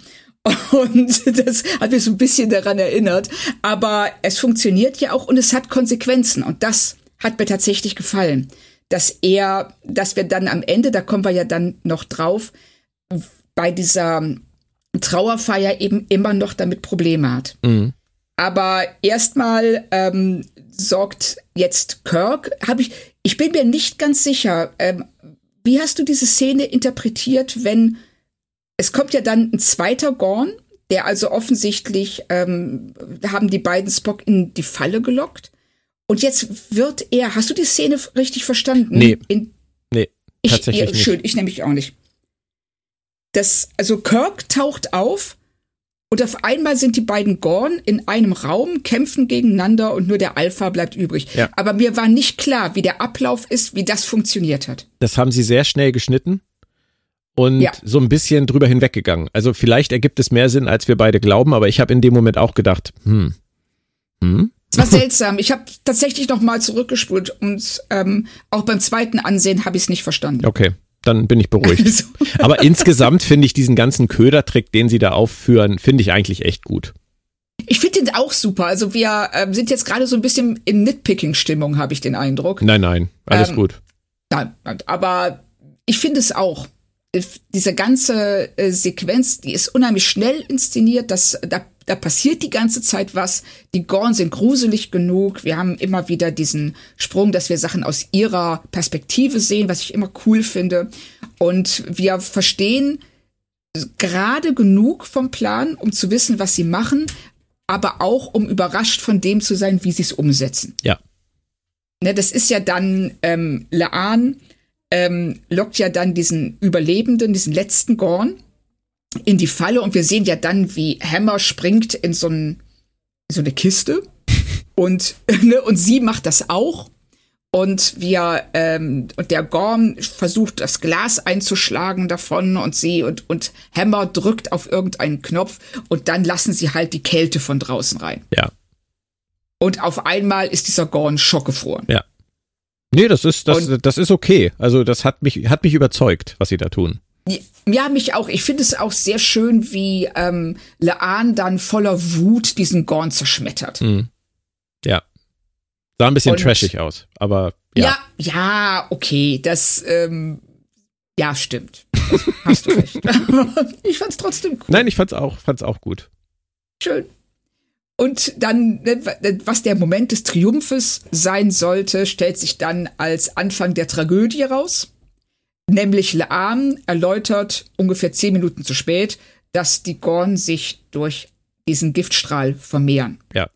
Und Hammer weiß, er ist infiziert. Die anderen bieten ihm Hilfe an. Und Benga sagt, ich kann was tun. Er sagt, wir haben keine Zeit mehr dafür.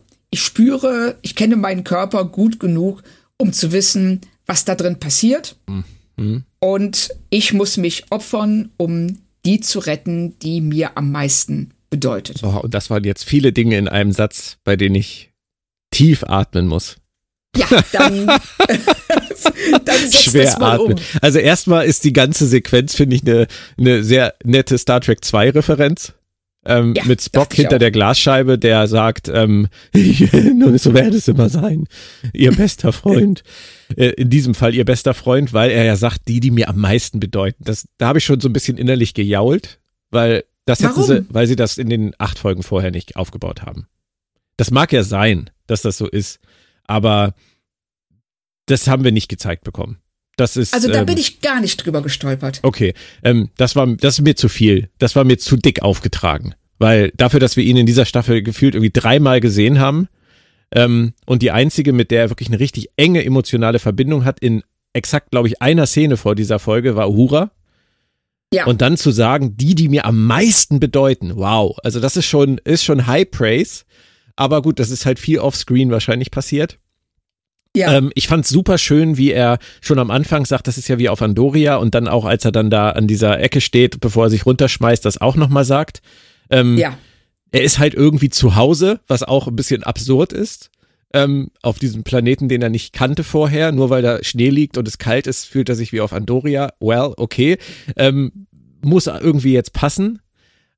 Und dann diese, dieses Opfer, du hast es gesagt, ähm, es bleibt keine Zeit, ich kenne meinen Körper. Claudia, ja, aber ich meine, du, du könntest auch sagen, ich kenne meinen Körper und weiß, wenn irgendwas los ist. Ich könnte das vielleicht auch sagen, aber ja. das ist etwas, was niemand kennt. Niemand hatte bisher Gorn-Eier in sich drin. So, oder ein Gorn-Embryo, ähm, der sich da innerhalb von 15 Minuten entwickelt hat.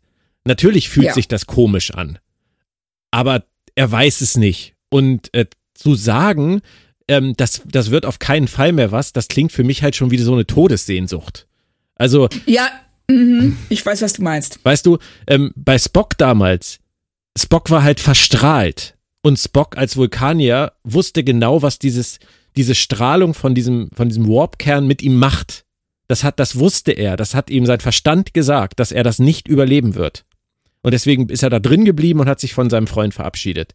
Hier ist es äh, jemand, der über etwas spricht, was niemand einschätzen kann, dem Hilfe angeboten wird, und der dann einfach sagt, no, nope, machen wir nicht, ich opfer mich jetzt, Uhura, weitermachen, öffnen Sie sich, Gas geben, dann wird das alles. Und, und dann schmeißt er sich da mit diesem Gorn in sich drin darunter, wo ich auch so denke, dann hätten sie ihn lieber phasern sollen und äh, in Flammen aufgehen lassen sollen, weil der Gorn, der da aus ihm rausbrechen wird, der läuft im Zweifelsfall dann auf diesem Planeten auch wieder rum. Also bei, bei der Alien-Reihe hätte ich jetzt gesagt, das ist schon wieder der Teaser für den nächsten Teil. Ähm, und hier wird so darüber hinweggegangen. Also, ja, es ist ja zu kalt. Es ist ja zu kalt. Ja, vielleicht fällt er ja in eine Lavagrube, Claudia. Weißt du, wenn du, ne, wenn du eine Fortsetzung drehen willst, fällt dir immer irgendwas ein. Ja, klar, aber sie werden, äh, ich hatte nicht den Eindruck, dass es darauf ausgelegt ist. Nein, natürlich nicht. Aber es ist halt, so. sie gehen halt über vieles hinweg. Sie gehen darüber hinweg, dass es vielleicht die Chance gäbe, ihm zu helfen. Sie gehen darüber hinweg, ähm, warum er vielleicht äh, so eine Todessehnsucht hat oder auch nicht. Und ähm, das ist mir in dem, also mir gefällt der Tod von Hammer nicht. Das ist das Fazit dieser Szene. Ähm, es ist mir zu konstruiert. Tut mir leid. Ich, ich kann es, ich kann es schon nachvollziehen, ähm, weil er sehr schnell alles ablehnt, was ihm angeboten wird. Und das war auch so ein Moment, was etwas unglücklich ist, wenn man ihm das nicht angeboten hätte. Dann hätte er das auch nicht sagen müssen. Nein, und es, das Problem und, ist halt, dass dieser Zusammenhalt, den du da heraufbeschwörst, hier halt an dieser Stelle halt ganz schnell eine Grenze kennt. Ja, sie bieten ihm das alle an und sie können ihn nicht zwingen zu seinem Glück, aber am Ende wird auch nicht viel versucht. Laan ist mit ihm ja in einem Raum. Die guckt sich das ja auch nur interessiert an. Ja, also interessiert, würde ich jetzt, also sie ist, sind alle geschockt. Ja, natürlich sind sie alle geschockt, aber es ist, für mich wirkt es so, als hätten sie ihn sterben lassen wollen und hätten mm. dringend irgendwas gebraucht, um das möglichst ähm, emotional zu, hinzukriegen. Aber es ist für mich inhaltlich halt nicht komplett nachvollziehbar. Also so abzutreten. Ich also ja, ich kann, ähm, ich kann die Sichtweise nachvollziehen. Ich hatte sie tatsächlich beim Gucken nicht. Ähm, wenn du es so sagst, dann sehe ich es auch. Also ich habe tatsächlich ähm, bis zu dem Moment, wenn, also wenn er sagt, äh, wir haben keine Zeit mehr, ihr könnt mir nicht helfen. Vorher hatte ich null auf dem Schirm, dass sie ihn abtreten lassen würden. Und in dem Moment, wenn er das sagt, habe ich auch gedacht, so, ey, ne, das geht jetzt, du lehnst das alles ein bisschen schnell ab. Ja. Aber auf der anderen Seite hatten wir vorher den Hinweis von Spock, dass der Reifungsprozess vom Wirt abhängt. Und dass es halt bei manchen Wochen dauern, bei anderen Tagen und vielleicht bei ihm nur eine halbe Stunde. Ja, und wir das, wissen ja auch, dass er, das hat er ja Uhura gesagt, dass er seine Bestimmung letztendlich gefunden hat und äh, für ihn ist das halt jetzt so ein Full Circle irgendwie. Es fühlt sich für ihn ja. jetzt an, dass er jetzt an dieser Stelle abtreten kann. Ja, genau. Und dass er das eben tut, um andere zu retten. Ja. Und ähm, dass er mit diesem, dass äh, er mit diesem Tod halt, ich hätte jetzt beinahe gesagt, mit diesem Tod gut leben kann. Aber das. das ist ein super Titel für den Podcast. Warum Hammer ja, mit seinem? Tod gut leben kann. Gut le das, ähm, aber ich fand seinen Tod, also ich fand, ich habe es nicht so gesehen wie du, obwohl ich es nachvollziehen kann, dass man es so sehen kann, weil ja, sie, es war klar, dass er sterben wird, beziehungsweise Bruce Horrocks, der Schauspieler, wusste ja von Anfang an, dass Hammer Staffel nicht überleben würde. Mhm. Und weil seine Funktion wohl allein die war, als Uhuras Mentor zu dienen. Ja. Und hast du seine Rolle so empfunden? Findest du, dass das nötig war? Ich finde, dass es nötig war und ich komme zurück auf das, was ich am Anfang gesagt habe. Sie haben viel zu wenig draus gemacht. Ja. Weil es funktioniert hat. Also wenn das der Plan war, und das scheint ja so zu sein, dann äh, war es ein guter Plan, Uhura diese ja. Figur zur Seite zu stellen. Aber das hätten sie selbst in zehn Folgen oder jetzt in neun Folgen hätten sie das viel tiefer schreiben können zwischen den beiden, als das nur letztendlich an dieser einen Szene da damals in diesem Frachtraum ähm, festzumachen. Das ist schon, das ist schon wenig und vor allem äh, so als Nebenhandlungsstrang in all den Folgen, in denen Hammer nicht aufgetreten ist, ähm, irgendwelche kleinen Szenen mit Hammer und Uhura einzubauen. Also es waren ja noch ja. ein paar kleine Szenen da, über die Staffel verteilt, aber insgesamt würde ich sagen, ähm, ist es ein bisschen verschenktes Potenzial. Auch mit der Figur, weil die hätte sicherlich auch noch erzählerischen Wert gehabt für die Zukunft. Aber wenn der Plan halt so war, er ist ja nicht der Erste. Ich meine, Tascha ist damals in der ersten Staffel einen sehr sinnlosen Tod gestorben. Ähm, ja, das fand ich allerdings, das hat mich damals deutlich mehr gestört. Lorca ist einen recht krassen Tod gestorben, der nicht, der nicht besonders angemessen war der Figur. Nein. Und, und Shax war, war, der letzte, ähm, der, den sie in der ersten Staffel umgebracht haben. Aber der hat sich halt auch geopfert für Rutherford. Richtig. Und, ähm, Gut, und ja. Es ist ja, Hammer opfert sich ja hier auch für die anderen, ja. aber er hat ja auch keine andere Wahl. Genau, Shax, äh, Shax hatte, ja, Shax hatte wirklich keine andere Wahl. Das war dieses typische ja. Zeitläuft-Ab-Ding. Ähm, hier sehe ich es halt, weil du, wie du sagst, kritisch, weil sie ihm Hilfe anbieten und er halt sagt, nee, nee, passt schon. Es funktioniert nicht, ja. Das, ähm, also es hat, wie bereits gesagt, ich kann verstehen, dass du es so siehst. Ich habe es in dem Moment tatsächlich nicht so gesehen. Ähm, was ich da schon ein bisschen sch mehr schade, schade. Was ist der, naja, äh, die Steigerung von schade, gibt es da eine? Ich würde jetzt auch sagen, ungünstiger. Ja, genau. Also was ich da ungünstiger fand, ist, wenn wir äh, zur Beerdigung, ähm, also ne, wir haben ja dann die drei ähm, äh, Bilder, von denen uns zwei nicht interessieren und Hammer in der Mitte. und, und dann sagt Uhura, ähm, Hammer hätte sie an seinen, äh, an ihren Vater erinnert. Ja, ja, ja. Und da dachte ich, das wäre was, was ich vorher gern gehört hätte. Where did that come from? Ja. Genau, warum? Es ist, weil es war für mich diese Vater-Tochter-Beziehung habe ich in den wenigen Szenen zwischen den beiden eigentlich so nicht wahrgenommen. Nein, nee, das ist aber das, was ich meine bei Strange New Worlds. Sie pflücken sich vom ja. Bäumchen ein Blatt ab und sagen, das passt hier auch noch rein.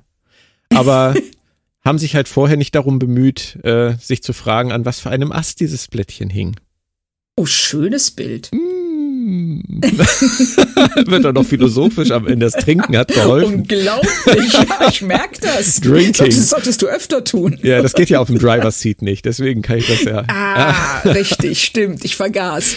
Das, ähm, aber diese Beerdigung, die zeigt uns ja nicht nur ein, Dinge, erklärt uns nicht nur Dinge über Uhura und Hammer, die wir nicht wussten, ähm, sondern wir haben auch noch mal einen Blick auf Spock, den wir von Chapels Seite, also wir sind ja praktisch mit der Kamera in ihr und gucken dann und sehen, wie Spock ganz angespannt die Hände, die zu Fäusten ballt und dann äh, die Beerdigung verlässt, sehr plötzlich und Chapel folgt ihm. Ja. Und dann haut er draußen einfach in die Pappmaché-Wand. genau. Zum Glück gibt sie nicht nach. Richtig, das so und sagte, das wäre sonst sehr ungünstig gewesen. Ne? Mhm. Das wäre lustig So. Auf jeden Fall so Hull, Hull Breach on Deck 7. Ja, so wie Hulk, weißt du? So, ups. Aber das ist schon, jetzt wo du das sagst, das hat schon was von Hulk, oder? So ein bisschen, ja. Ja, stimmt. Ne? Ja. So, weil er sagt ja dann auch, er kann seine Gefühle nicht kontrollieren und sein Geist ist, ist schwach. Die Marvelisierung von Star Trek schreitet voran, Frau Oh Kern. mein Gott, ja. Okay, das ist so, wenn das nicht die Erkenntnis des Podcasts ist, dann weiß ich es auch nicht. Nee. Aber es ist eine schöne Szene, vor allem auch, weil sie sich nicht küssen, das hatte ich ja vorhin schon gesagt, der Fastkuss. Ähm, Ja, es ist eine Spannung zwischen den beiden da und, und seine innere Zerrissenheit und seine innere ähm, Spannung, Anspannung, äh, die existiert halt auch zwischen ihm und, und Chapel und leider halt oft nicht zwischen ihm und T'Pring. Das ist Ja. halt das Ding, was immer wieder auffällig wird mit seiner Auserwählten zusammen, ist, dass diese vulkanische, unterkühlte, äh, ja, wir würden es nicht mal Liebesbeziehung nennen, weil wir das, weil wir das so strange finden, wie das zwischen denen abläuft. Wenn er mit Chapel zusammen ist, dann, äh, dann pulsiert das Leben in ihm. Und das finde ich, das haben sie super rausgearbeitet in dieser ersten Ja. Staffel. das finde ich auch. Also, dass sie, ähm, wie sie die beiden gegenüberstellen und ähm, wie wir eben schon gesagt haben, seinen inneren Konflikt nach, nach draußen tragen. Aber ganz Das- ehrlich, ne? Ja, Entschuldigung, sag ruhig noch. Ja, bitte. Nee, nein, nein, sag ruhig, das so. ähm, hatte ich ja schon gesagt. Ach so, okay. Ähm, aber ganz ehrlich, ähm, was für ein Themensprung, ne? Also wir waren gerade bei der Beerdigung von drei Leuten und Uhura sagt, das erinnert mich an meinen Vater und alle sind ganz in sich gekehrt und auf einmal sind wir bei Love is in the air. Das ist so, wo man echt so denkt, äh, manchmal ist ja, ist ja, ähm, bei so einer Folge auch die Frage, wie schnell ändert sich die, die, ähm, sag mal schnell, wie heißt das Wort? Der, der, Tonfall. Wie, wie schnell ändert sich der Tonfall? Und da haben wir jetzt halt so, ein- so in diesen letzten Szenen so diesen Mix zwischen diesen, diesen äh, ganz schwermütigen Gedanken von Uhura und zum Tode dieser drei Crewmitglieder und dann auch noch Laan später ähm, und dazwischen halt dieses, diese sich anbahnende Liebesbeziehung äh, zwischen Spock und Chapel. Spannend. Aber mich hat's nicht gestört. Aber ich fand's an der Stelle interessant, wie sie von der Szene zu der anderen springen. Richtig, das ging mir auch so, weil, ähm, wie du schon sagst, es hat mich nicht gestört. Nur das ist, ähm, was wir eben auch schon angesprochen hatten, die Figuren oder das, was den Figuren passiert, hätten sie gerne auf zwei Folgen verteilen können, um diesen Wechsel im Tonfall halt nicht so krass zu machen. Ich, ich fand es jetzt nicht schlimm, aber wenn man drüber nachdenkt, dann ist es schon ein bisschen seltsam, dass sie ähm, so schnell von einem äh, Gemütszustand in den nächsten übergehen. Ja, aber wie gesagt, überhaupt nicht störend. Nein, gar nicht, gar nicht. Deshalb, das ist was, was man tatsächlich, glaube ich, auch erst merkt, wenn man so rausarbeitet, wie wir das jetzt gerade machen. Und beim, und beim Gucken ist mir das überhaupt nicht aufgefallen. Mhm. Das ist ja noch nicht das Ende der Folge, sondern wir haben ja noch eine weitere Szene vor uns. ja. Nämlich, ja, ja, ich weiß. Wir switchen rüber zu äh, Pike und Ja. Laan. Laan sagt ihm, dass sie Orianas Familie sucht, um die, um das Mädchen halt zu, wieder mit der zusammenzuführen und dass die Spuren außerhalb des Föderationsraums ähm, führen. Und ähm, Pike sagt daraufhin relativ locker, wie ich finde, ja, okay, dann mach das mal. Ich merke ja, das ist dir wichtig. Und ähm, du kannst aber immer zurückkommen. Wir halten deinen Sitz warm. Ja, Also grundsätzlich finde ich es schön, dass Sternflottenoffiziere Urlaub haben. Und Urlaubsanspruch haben. Also das ist ja, ja. erstmal etwas, was man festhalten muss. Wir haben ja sonst nie den Eindruck. Also Picard musste man damals zum Urlaub prügeln. Riker war eher so jemand, der gerne mal auf Riser irgendwie ein paar Wochen Urlaub gemacht hat. Aber das war jetzt nie so groß Thema, dass irgendwie ständig Leute in den Bereitschaftsraum kommen und sagen, ich habe da noch acht Monate Resturlaub aus den letzten zehn Jahren aufgehäuft. Ich würde die jetzt ganz gerne mal nehmen. Deswegen ist es ja eigentlich auch äh, ein ganz normaler, ähm, eine ganz normale Geschichte, dass irgendjemand mal sagt, ich bin jetzt mal ein paar Wochen weg. Ich hoffe, das ist in Ordnung. Mhm. Muss ja auch auf dem Raumschiff möglich sein, dass jemand wie ja. Ahn dann mal ersetzt wird. Ich finde es allerdings, und du hast das wahrscheinlich schon befürchtet, ich finde es an dieser Stelle ähm, ein bisschen aufgesetzt wieder, ein bisschen konstruiert, auch wenn ich natürlich weiß, dass Laan ihren Bruder verloren hat und ihr dieses Mädchen wichtig ist, weil die das gleiche erlebt hat wie sie als Kind und so weiter, kann ich alles verstehen. Aber ähm, das kommt für mich auch so ein bisschen unvorbereitet aus dem Nichts. Es geht auch sehr, sehr schnell. Also irgendwie so eine Szene vorher, wo Laan mit irgendjemand anders darüber redet, wie viel ihr das bedeutet, dass dieses Mädchen das auch erlebt hat und wie leid es ihr tut und wie sie sich verbunden fühlt und ähm, dass sie eigentlich nicht möchte, dass irgendjemand anderes das übernimmt und sich um dieses mhm. Mädchen kümmert. Dass man auch mal vorher irgendwie ihren inneren Konflikt spürt zwischen ihrer Pflicht und ähm, dem, was sie mit sich selbst ausmachen muss. Und was dann am Ende der Folge dazu führt, dass sie sich traut, zum Captain zu gehen und zu sagen, Mensch, eigentlich sagt mir mein Herz, ich muss das jetzt für mich tun. Und ja. würde gerne zwei Wochen Urlaub nehmen. Ich glaube, das hätte mir besser gefallen. Und das ist in dieser Folge halt oft so, dass, dass diese Dinge so aus dem Nichts kommen. Und das finde ich schade, weil an sich ist die Idee super. Ja, mir gefällt die Idee auch sehr gut. Und ich hatte sogar den Eindruck, dass sie es schon vorbereiten. Also es ist, du, ähm, du hast recht. Also sie haben so einen großen Bagger mit und in die Schaufel werfen sie ganz viele Story-Elemente. Ist das der Bagger von Disco? den wir bei Disco. nein, nein, das ist nicht der, das ist nicht der Story-Bagger. So. Das hier ist jetzt der ähm, die Person und ihre Entwicklung Bagger. Okay. Und äh, und die schmeißen sie uns vor die Füße. Ja. Und sagen so, hier sind die Personen, hier ist deren Entwicklung und ihr setzt euch bitte den Rest zusammen.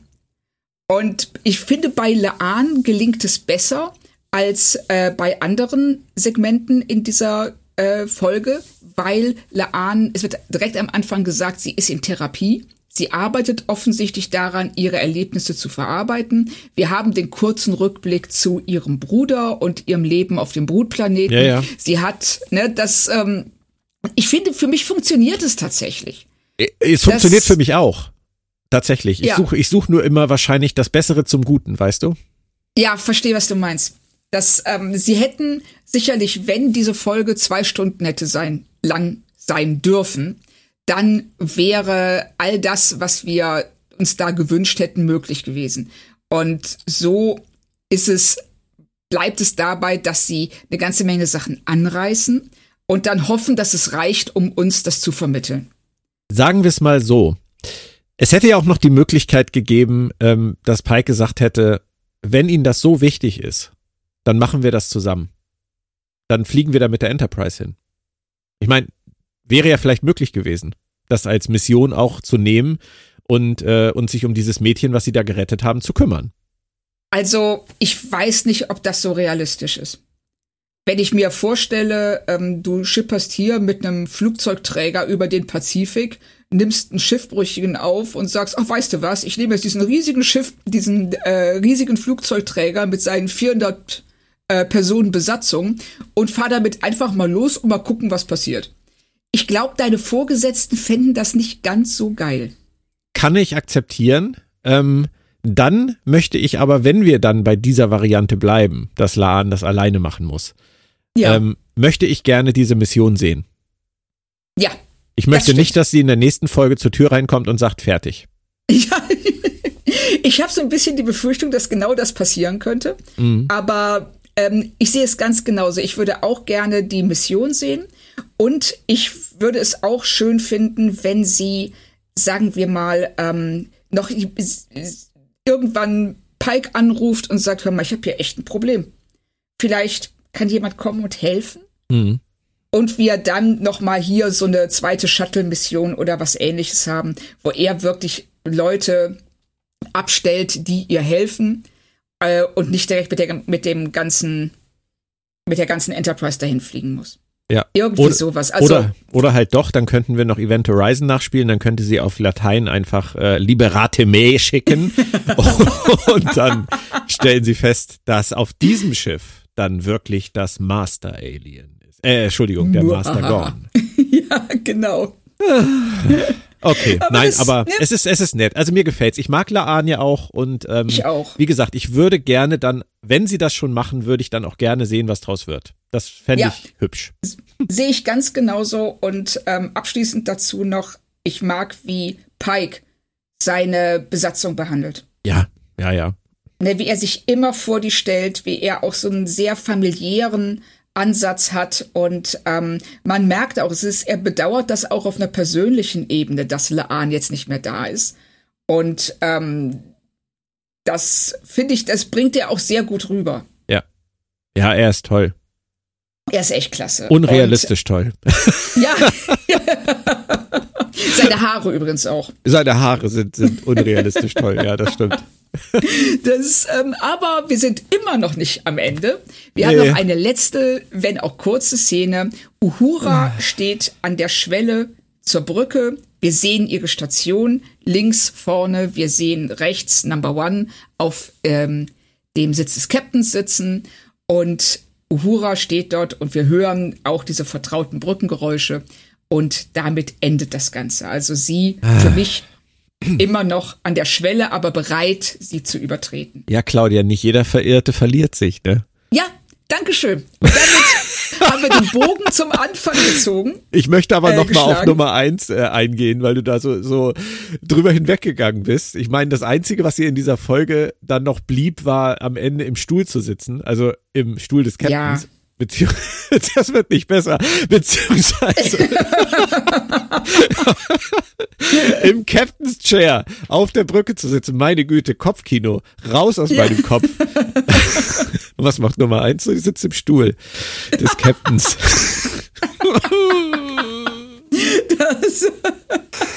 Können wir das schneiden? Nein, wir lassen das Nein, das drin. schneiden wir nicht, das bleibt jetzt drin. Ich habe die Macht heute und ich sage, das bleibt drin.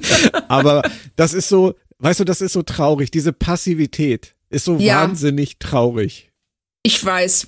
Ich weiß, also vor allen Dingen, sie sitzt da auch mit einem Gesichtsausdruck. Das Einzige, was fehlt, ist, dass sie irgendwie so sich auf dem Handy durch irgendwas durchscrollt. Ja, oder du, du, du, du, du, macht. genau, ihr Fingernägel betrachtet. Nein. Also es ist, ähm, ich weiß nicht, was das, ich weiß nicht, was das muss, also fangen wir anders an. Die müssen merken, dass diese Figur nicht funktioniert, dass sie nichts zu tun hat, dass sie die erste Offizierin ist, aber weniger Screentime hat als die Kadetten. ja, richtig. Also es muss einen Grund dafür geben. Ich weiß nur nicht welchen. Hoffen wir auf Staffel 2. Ja, richtig. Weil was sehr viel anderes fällt mir jetzt auch nicht mehr ein. Also ich könnte mir auch gut vorstellen, dass sie tatsächlich Laan jetzt für zwei, drei Folgen rauslassen, einfach nur um zu gucken, wie Number One funktioniert, wenn sie nicht diese Konkurrenz hat. Und Laan ist ja im Grunde genommen Una in angespannt. Una in angespannt. Okay, ich hatte jetzt befürchtet, dass du sagst Una in gut, aber Nein, nein, das wäre echt fies gewesen, weil wir wissen nicht, ob sie gut ist. Sie hat so wenig zu tun. ja, wir, wir, ja, sie ist so halt so, ich will das nicht, will das nicht nochmal sagen. Ich habe letztes Mal so viel Ärger gekriegt dafür, ich wiederhole diesen Fauxpas jetzt nicht. Nein, dann lassen wir das auf und kommen wir dann doch, wenn du nichts mehr zu Uhura sagen möchtest, zum Fazit. Ja, gerne. Ähm, Gut, Oh. ich lausche. Oh, Spannend. das ist eine ganz neue Situation für mich. Ich weiß gar nicht, ob ich damit umgehen kann. Ja, du, also, ja, du kannst jetzt nicht abschreiben, du musst jetzt selber machen. ich muss jetzt genau, ich kann nicht am Ende sagen, sehe ich genauso. Danke, Claudia. ähm, nein, also ich finde tatsächlich, auch wenn das vielleicht bei den, bei den kritischen Anmerkungen meinerseits äh, wieder mal nicht durchgekommen ist, aber ähm, das ist ja, das ist ja bei mir schon fast Standard. Ähm, ich finde, es ist eine äußerst unterhaltsame Folge. Ich finde, es ist ein wahnsinnig wilder, gelungener, ähm, düsterer und spannender Mix aus, aus Alien, aus Predator, aus Gremlins, habe ich mich sogar dran erinnert gefühlt teilweise. Und halt auch ein Remix von ganz vielen bekannten Star Trek-Ideen. Aber es stört mich genau genommen wirklich nie. Also inhaltlich und von der Atmosphäre ähm, finde ich das alles völlig in Ordnung. Die Figuren sind sympathisch, der Flow ist super, die Dialoge sind gut. Und es ist einfach genau wie die meisten anderen Folgen dieser ersten Staffel eine Episode, die ihre Schwächen hat, aber bei der sie nicht so zum Tragen kommen, weil der Rest einfach so wahnsinnig viel Freude macht. Und deswegen ähm, würde ich sagen, ähm, aufgrund der, der Merkwürdigkeiten fällt es mir jetzt schwer, irgendwas über vier zu geben. Es fällt mir aber auch fast genauso schwer, was unter vier zu geben. Mhm. Irgendwas zwischen dreieinhalb und vier, würde ich sagen, ist, ist okay. Ähm, kein Highlight, aber ähm, als Folge an sich völlig okay. Ich möchte allerdings eine Sache noch zu bedenken geben, die mir aufgefallen ist beim Gucken. Mhm. Und zwar, ähm, ich habe mich ein bisschen erinnert gefühlt an die großen Monster-Episoden aus Star Trek, die man so kennt. Ähm, mhm. Und habe das natürlich auch ein bisschen verglichen für mich. Es gab ja zum Beispiel in Enterprise mal diese Folge mit diesem vulkanischen Zombie-Schiff in der Ausdehnung. Du wirst dich wahrscheinlich erinnern. Ja, ähm, dunkel. Ja, die war ja auch vom Style her wahnsinnig gut, wahnsinnig spannend. Mhm. Das waren im Prinzip 43 Minuten pures Adrenalin. Auch ja. wenig Sinn, wenig Inhalt, aber auch genauso macht total Spaß zu sehen.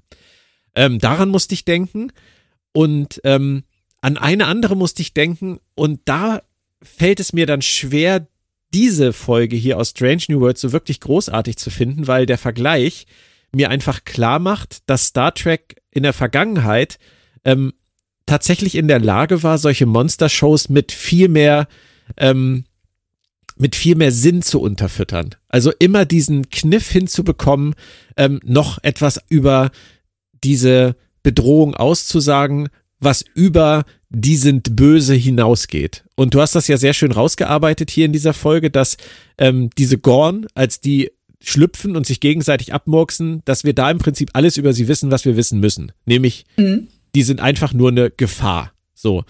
Aber es gibt eine Star Trek-Folge, in der ähm, etwas Vergleichbares passiert. Nämlich, ähm, wo wir ein, ein wirklich furchteinflößendes Monster haben, das alle bei der Begegnung sofort tötet, das wahnsinnig schwer zu finden ist, bei dem man immer das Gefühl hat, es schleicht irgendwo rum, aber man kann es nicht sehen. Und das mit jeder Minute in dieser Folge ähm, bedrohlicher erscheint. Und wo wir dann aber am Ende herausfinden, dass dieses Monster nur eine wahnsinnig verängstigte Mutter ist, die ihre Kinder ja. beschützen möchte, nämlich uh, The ich, Devil in the Dark. Ich ähm, wusste, dass du Devil in the Dark meinst. Das, ja. Ähm, ja. Und, und das ist halt, das ist Star Trek. Da kriege ich, wenn ich darüber nachdenke, da kriege ich wieder Gänsehaut, weil das ist das, du bist die ganze Folge dabei, mit der Enterprise Crew zusammen im Prinzip dieses Monster zu jagen und stellst halt am Ende fest, es ist komplett anders gewesen. Und ja. der deutsche Titel, du liebst ihn, Horta rettet ihre Kinder, ähm, nimmt es leider vorweg. Aber wer das nicht weiß, der hat The Devil in the Dark. Und der erwartet auch nichts anderes. Und es ist genau. aber am Ende was komplett anderes. Und hier ist es halt wirklich ganz schlicht, und das ist nicht schlimm, das kann man auch machen. Hier ist es ganz schlicht, fiese Aliens müssen abgemurkst werden. Und das finde ich im ähm, Vergleich tatsächlich ein bisschen schade, aber kommt ja vielleicht noch, dass sie da noch einen anderen Richtig. Twist finden. Richtig. Und ähm, ich muss es jetzt, jetzt natürlich sagen, ich sehe es genauso. Danke, Björn.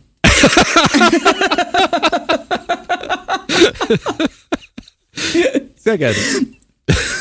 Also du hast im Grunde genommen wirklich alles schon gesagt, was dazu zu sagen ist. Ich würde noch als einzigen Faktor hinzufügen, dass ähm, Strange New Worlds mit der Folge die alte Frage beantwortet hat, was würde passieren, wenn man ein Alien, das Alien auf der Enterprise loslässt. Wir wissen es jetzt, nämlich sie wird es tatsächlich relativ schnell besiegen, weil sie im Gegensatz zur Nostromo Crew, Crew in der Lage sind, zusammenzuarbeiten und ähm, auch Opfer für andere zu bringen. Und das hat mir also auch sehr gut gefallen. Punktemäßig liege ich vielleicht ein klein bisschen über dir, ähm, weil ich die vier von fünf gerne gebe. Aber vom Prinzip her sind wir uns, glaube ich, doch näher, als ich ähm, im Verlauf des Podcasts gedacht hatte. Es ist aber ganz oft so. Es sind tatsächlich, ja. also Strange New Worlds ist tatsächlich die Serie, wo es bei uns wirklich an Nuancen hakt.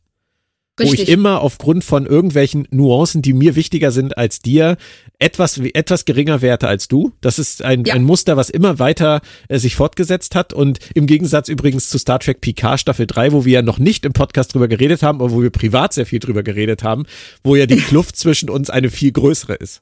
Ey, das ist der Grand Canyon, das ist keine Kluft mehr. Jetzt möchten die da Leute da draußen endgültig diesen Podcast haben, aber Der ist ähm, eines Tages. Eines Tages, ja. Wenn wir Da uns ganz sicher sind, dass reden. wir es überstehen, dass unsere, dass unsere Podcast-Beziehung es übersteht. Ich bin mir ziemlich sicher, dass sie das tun wird. Ich glaube sogar, dass es uns beiden aus, also mir vor allen Dingen aus therapeutischen Gründen gut täte, mit dir darüber zu reden. Aber das soll jetzt nicht heute passieren. Nein. Vielmehr kommen wir jetzt zum Ende. Ich danke dir ganz herzlich für deine Beifahrerrolle, Björn. Sehr gerne, es hat Spaß gemacht, danke. Ja, mir Danke auch. für die Einladung. Es, äh, es war mir ein Vergnügen. Und ansonsten wünsche ich allen da draußen eine schöne Zeit. Wir hören uns demnächst mit der letzten Folge Strange New Worlds und gehen dann ganz elegant über in die zweite Staffel. Macht's gut. Tschüss. Tschö.